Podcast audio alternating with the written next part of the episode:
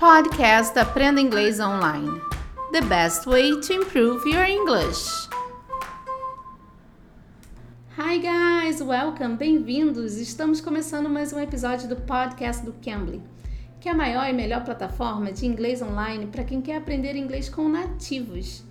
Isso mesmo, com nativos. Você aprende inglês com nativos. Ah, mas eu não sei inglês. Não tem problema. Eles te ajudam. Não se preocupe com essa parte, tá bom? Porque às vezes você tem aquela, aquela aquele medinho de, ah, eu não vou entrar no Cambridge, não, não sei falar nada. Não, gente, pode falar. Eles te ajudam. Eles vão lá e vão te, te fazer super bem-vindos lá, com certeza.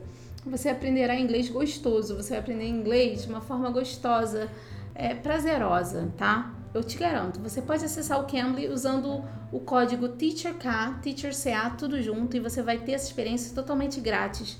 Experimenta. Use o código TEACHERK, TEACHERCA, tudo junto. Temos também o Cambly Kids, que é o inglês para o seu filho. Se você quiser também colocar seu filho para aprender inglês, começo de ano, né? A gente fica pensando, ah, vou começar meu inglês, vou colocar, matricular meu filho no inglês. Então aproveite aproveite o Cambly Kids para matricular seu filho com inglês voltado totalmente para o seu pequeno, tá bom? Hoje nós vamos falar top 10 verbs. Então, os verbos mais usados quando você quer aprender o inglês para viajar, para sair daqui, para se comunicar né, em inglês. Quais são os verbos? Eu perguntei para o tutor quais são os verbos mais usados que, que as pessoas precisam saber. E ele falou um pouquinho para gente. Vamos ouvir o tutor Scott do Cambly? Let it begin. Let it begin. Let it begin. Hello, how are you? I'm great, and you? I'm doing great, thank you. My okay, name is Scott. Oh, nice to meet you. Nice to meet you too. And what is your name? Uh, I'm teacher Kat. Scott, can you help us please with the top 10 verbs students should know when they travel abroad?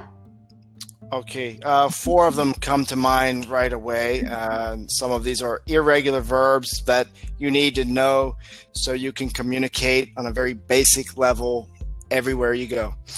Uh, number one is the verb to be and you can barely make a sentence in the English language without using the verb to be. A primeira dica que o Scott disse sobre o verbo foi o verbo to be, que ele falou que raramente você vai conseguir formar, formular uma frase, né, sem esse verbo to be. Então você tem que saber, porque ele é um verbo regular, então tem um verbo no presente, passado.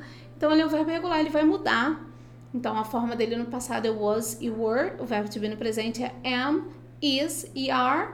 Então, assim, o verbo to be é aquele verbo que a gente aprende na escola, então você tem que saber esse verbo. Esse é o número um que ele deu pra gente, a dica.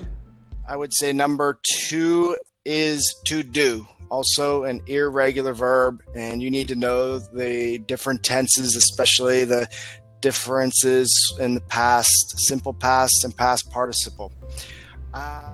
O segundo verbo, ele falou sobre o verbo to do, que é fazer, né? Então, assim, na verdade, o verbo to do é interessante você saber também que ele é um verbo irregular, então existem formas diferentes que o verbo to do, para a terceira pessoa fica does, então ele fica no passado did, no past participle ele fica done, então você tem que saber o verbo to do, que é interessante você saber também para se comunicar bem em inglês. Uh, number three and number four, very common necessary verbs are to have and to go.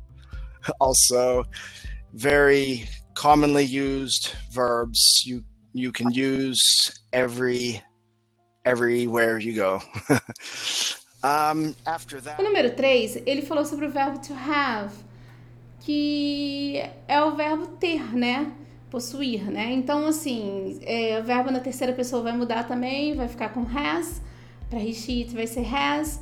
Se for no passado, ele vai ficar had. E o past participle é had também. Então, é um verbo que você precisa saber. Had, have, o verbo to have. E ele falou também sobre o verbo to go. O verbo to go também é outro verbo irregular que você precisa saber que no passado ele fica went. I went to the park. Eu fui ao parque. Então o verbo to go no passado é went. E se você for usar o past participle dele é gone. Gone. E o verbo to go na terceira pessoa, por ele ser um verbo que termine com uma letra O, a gente coloca ES na terceira pessoa, fica goes. She goes. I go. Para he, she, it, a gente vai usar o goes. Vai botar o ESzinho, tá?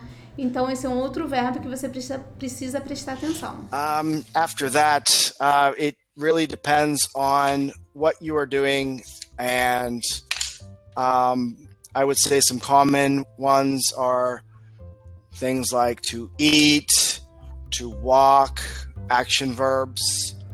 Ele falou também do action verbs, que depende de onde você esteja, o que, que você vai usar. Você vai usar o verbo to eat, que é comer, né? To eat. Ele falou do outro verbo também, to walk, que é andar, que é o verbo regular. Esse aí é regular, é ed no final, normal. Então, fica igual na past participle. Então, é o verbo regular. Coloca somente o ed para passado. To eat e to walk, que ele deu esse. Um, of course, uh, if we're talking about verbs, modal verbs are also going to help you communicate more effectively. Um, but that's a whole nother 10. okay, that's for another one. Um, okay, when it, when it comes to modal verbs, uh, what what are they? Modal verbs. Okay, these are um, verbs such as should, would, could, will, can, shall. Uh, okay. So these are these are nice to know. Must, yeah. These are very very important also for effective communication. Uh, also, those are probably just as important as the uh, number three and four to have and to go.